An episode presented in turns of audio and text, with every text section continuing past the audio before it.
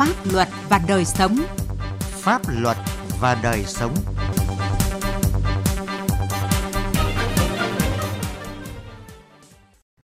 Thưa quý vị và các bạn, một trong những nguyên nhân dẫn đến hành vi vi phạm pháp luật là trình độ hiểu biết pháp luật, ý thức pháp luật, sự tôn trọng pháp luật của một bộ phận nhân dân còn hết sức hạn chế. Trong thời gian qua, việc tuyên truyền pháp luật thông qua các phương tiện thông tin đại chúng, thông qua các hình thức tuyên truyền khác đã mang lại những kết quả nhất định. Tuy nhiên, so với yêu cầu nâng cao trình độ, ý thức pháp luật cho nhân dân thì những kết quả đó vẫn chưa tương xứng. Chính vì vậy, việc nâng cao trình độ pháp luật cho nhân dân theo yêu cầu quản lý nhà nước bằng pháp luật hiện nay đang là vấn đề cấp thiết. Để nâng cao ý thức pháp luật cho nhân dân, trước hết cần nâng cao năng lực hoạt động của hội đồng phối hợp phổ biến tuyên truyền giáo dục pháp luật. Hiện nay, hội đồng này ở các cấp có điểm thuận lợi là mang tính thống nhất, tập trung cao, thường do một phó chủ tịch Ủy ban nhân dân làm chủ tịch và thành viên của hội đồng này là trưởng phó của hầu hết các ban ngành đoàn thể. Do vậy, việc triển khai tuyên truyền pháp luật dựa vào chức năng hoạt động của từng ngành, từng lĩnh vực là hết sức thuận lợi.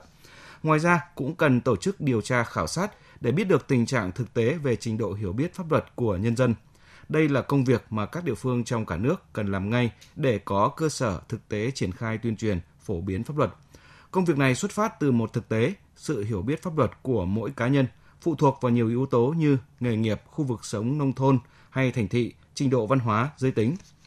Khảo sát điều tra thực trạng trình độ hiểu biết pháp luật căn cứ vào các yếu tố như vậy mới có thể xác định được yêu cầu cụ thể của từng nhóm đối tượng và mức độ tuyên truyền như thế nào là phù hợp để dần nâng cao trình độ pháp luật.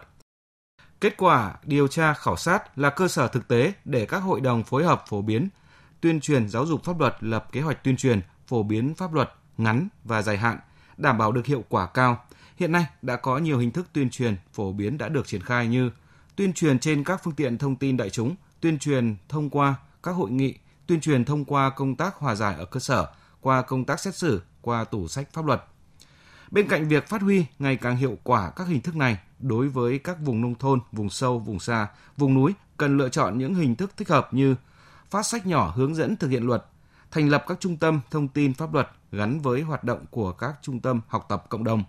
tổ chức nói chuyện thường xuyên về pháp luật ở các tụ điểm dân cư, tăng cường các hình thức phát sóng đa dạng, liên tục hấp dẫn trên hệ thống đài truyền hình, truyền thanh của tỉnh, huyện và xã.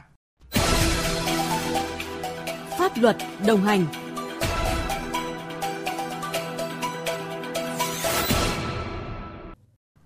quý vị và các bạn, những ngày qua, khi dịch bệnh COVID-19 diễn biến nghiêm trọng ở nhiều tỉnh thành phố như là Hà Nội, Thành phố Hồ Chí Minh đã tiến hành cách ly xã hội theo chỉ thị 15-16 của Thủ tướng Chính phủ.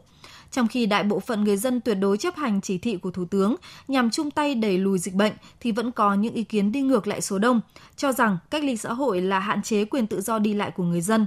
Quan điểm đó có đúng hay không, hay chỉ là luận điệu nói lấy được, đi ngược lại lợi ích của số đông? Phân tích của biên tập viên Đài Tiếng Nói Việt Nam.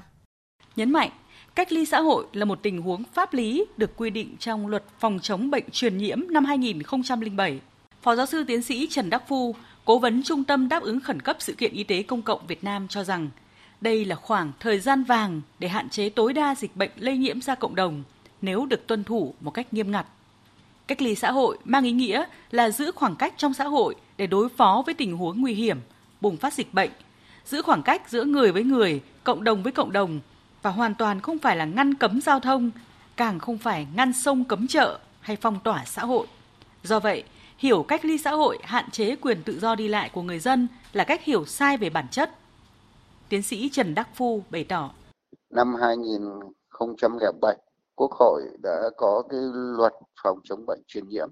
Thế và cái luật phòng chống bệnh truyền nhiễm quy định rất rõ trách nhiệm của chính quyền, trách nhiệm của người dân trong cái việc à, phòng chống dịch kể cả nghiêm ngặt như là vấn đề cách ly y tế những cái người mà bị bệnh. Mà các bạn biết ấy, trong phòng chống à, Covid-19 này ấy, thì một trong những cái biện pháp là chúng ta phải giãn cách xã hội. Mà trong cái giãn cách xã hội ấy, thì là có những cái việc như chúng ta phong tỏa một cái vùng nào đó không được đi lại để đảm bảo bảo vệ sức khỏe cho người dân là trên hết. Và tôi cho rằng kể cả từ vấn đề luật pháp tới các vấn đề các cái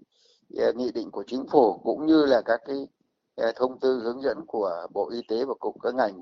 thì đều nó phù hợp và cũng không phải là chỉ Việt Nam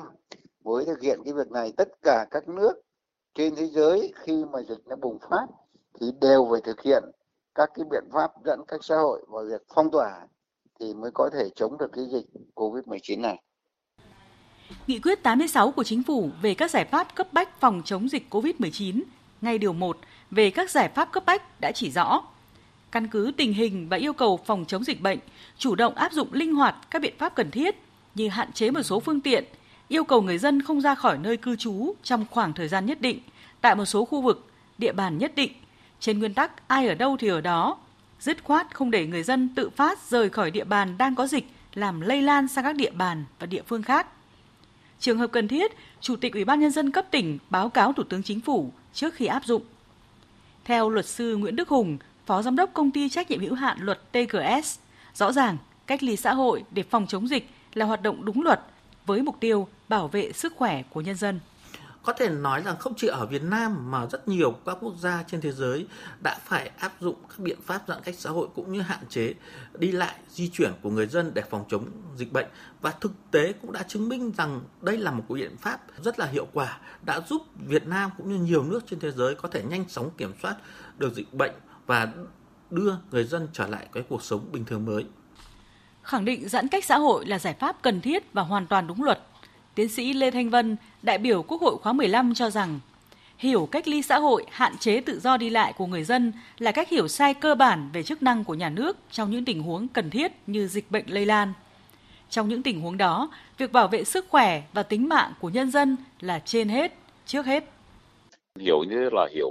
sai chức năng của nhà nước. Trong điều kiện dịch bệnh mà để cho những người mà có nguy cơ truyền bệnh cho người khác, tự do đi dạy, tự do truyền nhiễm, tự do gây bệnh, như thế là là đúng đạo lý, đúng pháp luật không? Hiểu thế là trái với nguyên lý về cái quyền tự do cá nhân. Về nguyên lý là quyền tự do cá nhân không ảnh hưởng đến các cái quyền khác của cá nhân khác. Ở trong đây đó là quyền được sống, quyền được chăm sóc sức khỏe, mà lại để cho tự do để mà truyền nhiễm ờ, bệnh tật như thế mà lại không có ngăn chặn như thế hiểu thế là không đúng hiểu thế là sai lệch là tiếp tay cho ờ, dịch bệnh tiếp tay cho các cái thế lực là muốn hủy diệt sức khỏe của người dân và trật tự quản lý của nhà nước. Như vậy, giải pháp giãn cách là hoàn toàn đúng luật và là giải pháp cần thiết được nhà nước đưa ra trong điều kiện dịch bệnh lây lan để bảo vệ cộng đồng. Do vậy, quan điểm cho rằng cách ly xã hội là hạn chế tự do đi lại của công dân là cách hiểu hẹp hòi, ích kỷ và đi ngược lại với lợi ích chung của cộng đồng.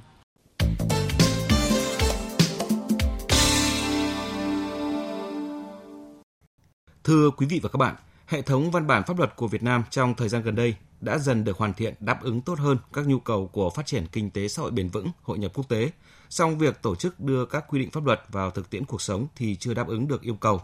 cải cách hành chính, cải cách tư pháp hiện nay. Sĩ lý phóng viên Đài Tiếng nói Việt Nam có bài thực hiện pháp luật chưa nghiêm, lỗi lớn từ cán bộ và cơ quan công quyền. Chuyện người dân không tuân thủ các quy định về an toàn giao thông, không thực hiện các quy định về phòng chống dịch bệnh COVID-19, đến chuyện chống người thi hành công vụ xảy ra khá nhiều. Rồi việc nhiều địa phương thực hiện thiếu nghiêm túc ý kiến chỉ đạo của Thủ tướng Chính phủ và Chính phủ về tăng cường đối thoại trong giải quyết khiếu nại tố cáo. Trong quản lý thị trường là tình trạng hàng giả, hàng nhái, hàng chất lượng thấp và lạm dụng các chất kích thích tăng trưởng bất chấp các quy định về bản quyền và vệ sinh an toàn thực phẩm – đến việc có hơn 45% bản án quyết định hành chính của tòa án đã có hiệu lực pháp luật không được thi hành. Cán bộ công chức gian lận bằng cấp, một số cán bộ thuộc các cơ quan tư pháp thực hiện hành vi vi phạm pháp luật, thậm chí phạm tội bị khởi tố điều tra. Tất cả những thông tin đó cho thấy tình hình được tổ chức thực hiện pháp luật vẫn còn những yếu kém nhất định. Vậy à, sự yếu kém này bắt nguồn từ đâu? Các chuyên gia cũng như người dân đều có chung nhận định, trước thực trạng này, nhiều chuyên gia nhận định có một phần nguyên nhân từ quy định pháp luật còn xa rời thực tế, song điều quan trọng hơn là ý thức, trình độ, năng lực thực thi pháp luật và công cụ của cán bộ công chức trong tổ chức bộ máy cơ quan công quyền còn yếu kém. Ông Đinh Kim Quế, nguyên tránh tòa án hình sự, tòa án nhân dân tối cao nêu quan điểm ý thức pháp luật người dân bây giờ thì nâng lên được một bước. Trong khi đó thì cái trình độ và cái cập nhật cái ý thức và thi hành pháp luật thực thi pháp luật của những người ờ, cán bộ nhà nước mình hiện nay thì lại không đáp ứng được cái yêu cầu chưa kể đến cái, cái gọi là tiêu cực hay không tiêu cực. Ông Ngô Thành Can, Học viện Hành chính Quốc gia Hồ Chí Minh cũng nhận định việc quy định pháp luật chưa được thực hiện nghiêm trong thực tế, phần lớn do ý thức, đạo đức trách nhiệm của người thực thi công vụ yếu kém hay bị chi phối bởi lợi ích kinh tế. Hiệu lực quản lý nhà nước của chúng ta là có vấn đề. Nghĩa là chúng ta đưa ra những quy định, chúng ta đưa ra mọi thứ nhưng mà hình như không được thực thi. Có thể ở đâu đó người ta nhận một cái gì đó rồi để người ta làm ngơ đi một thời gian dài chúng ta tuyển vào bộ máy nhà nước những người năng lực tầm tầm. Thêm nữa cái sự ảnh hưởng trực tiếp của đời sống xã hội, nhất là của nạn tham nhũng, cái đời sống nó nó tác động lên cán bộ công chức, rồi làm tha hóa họ đi. Ta thấy nhiều vụ việc ấy, họ đùn đẩy, là cấp họ đùn đẩy lúc kia, họ trốn tránh trách nhiệm. Thì cái này chúng ta thấy là cái hiệu lực nó đó cũng không nghiêm khi nói đến thực hiện pháp luật chưa nghiêm, chúng ta hay đề cập đến ý thức trách nhiệm của công dân kém. Điều đó không sai, nhưng điều cốt lõi và cần quan tâm nhất là chính các cơ quan nhà nước và cán bộ, nhất là người đứng đầu còn có những vi phạm pháp luật, không gương mẫu thực hiện quyền và trách nhiệm mà pháp luật đã trao cho. Ngay trong lĩnh vực tố tụng, một lĩnh vực cần có sự tuân thủ pháp luật nghiêm chỉnh nhất, cũng xảy ra hiện tượng cố tình hiểu và thực hiện sai pháp luật. Tiến sĩ Tạ Thị Minh Lý, Chủ tịch Hội Bảo trợ Tư pháp Người nghèo Việt Nam phân tích rõ hơn từ cái khâu về truyền thông pháp luật cũng kém khâu thứ hai là cái cán bộ mà thực hiện pháp luật cũng nhiều khi anh cũng làm không đúng pháp luật có nhiều những cái tiêu cực nó làm cho người dân lo ngại Chuyện pháp luật không được thực hiện nghiêm túc đã và đang xảy ra khá phổ biến. Đáng buồn là nhiều cán bộ, cơ quan có thẩm quyền đã không làm tròn trách nhiệm bổn phận của mình theo quy định của pháp luật nhưng lại không có ai chịu trách nhiệm và bị xử lý trách nhiệm. Chính vì cơ quan công chức nhà nước không thực hiện tốt kỷ cương, tạo nên thói quen khinh nhờn pháp luật ở một bộ phận người dân. Từ đó kỷ cương xã hội cũng không thể ổn định được. Vì vậy, nâng cao chất lượng công tác tổ chức thi hành pháp luật là cần thiết không chỉ trong giai đoạn hiện nay mà trong cả những giai đoạn tới. Trong đó, cần tổ chức bộ phận chuyên trách theo dõi thi hành pháp luật tại các bộ, ngành, chính quyền địa phương, xây dựng nguồn nhân lực vững mạnh cho công tác phổ biến giáo dục pháp luật, phát triển các cơ sở đào tạo luật và chức danh tư pháp để đủ điều kiện đào tạo đội ngũ cán bộ pháp luật và tư pháp đáp ứng tiêu chuẩn, yêu cầu thực thi pháp luật.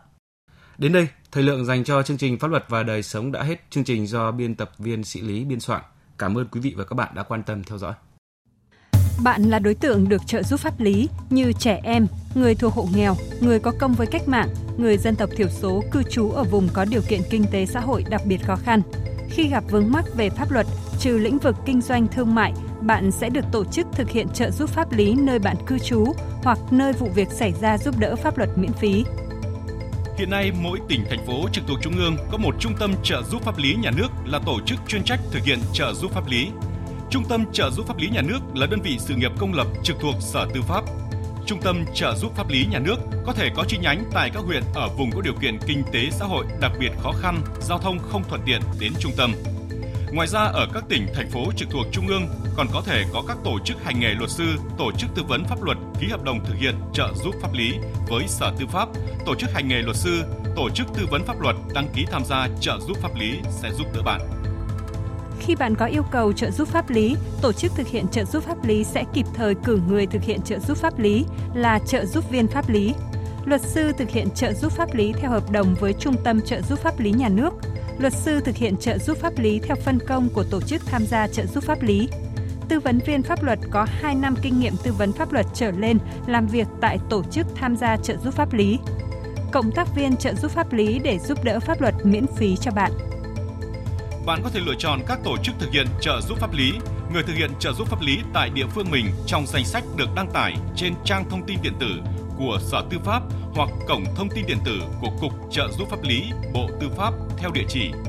tgpl.moz.gov.vn.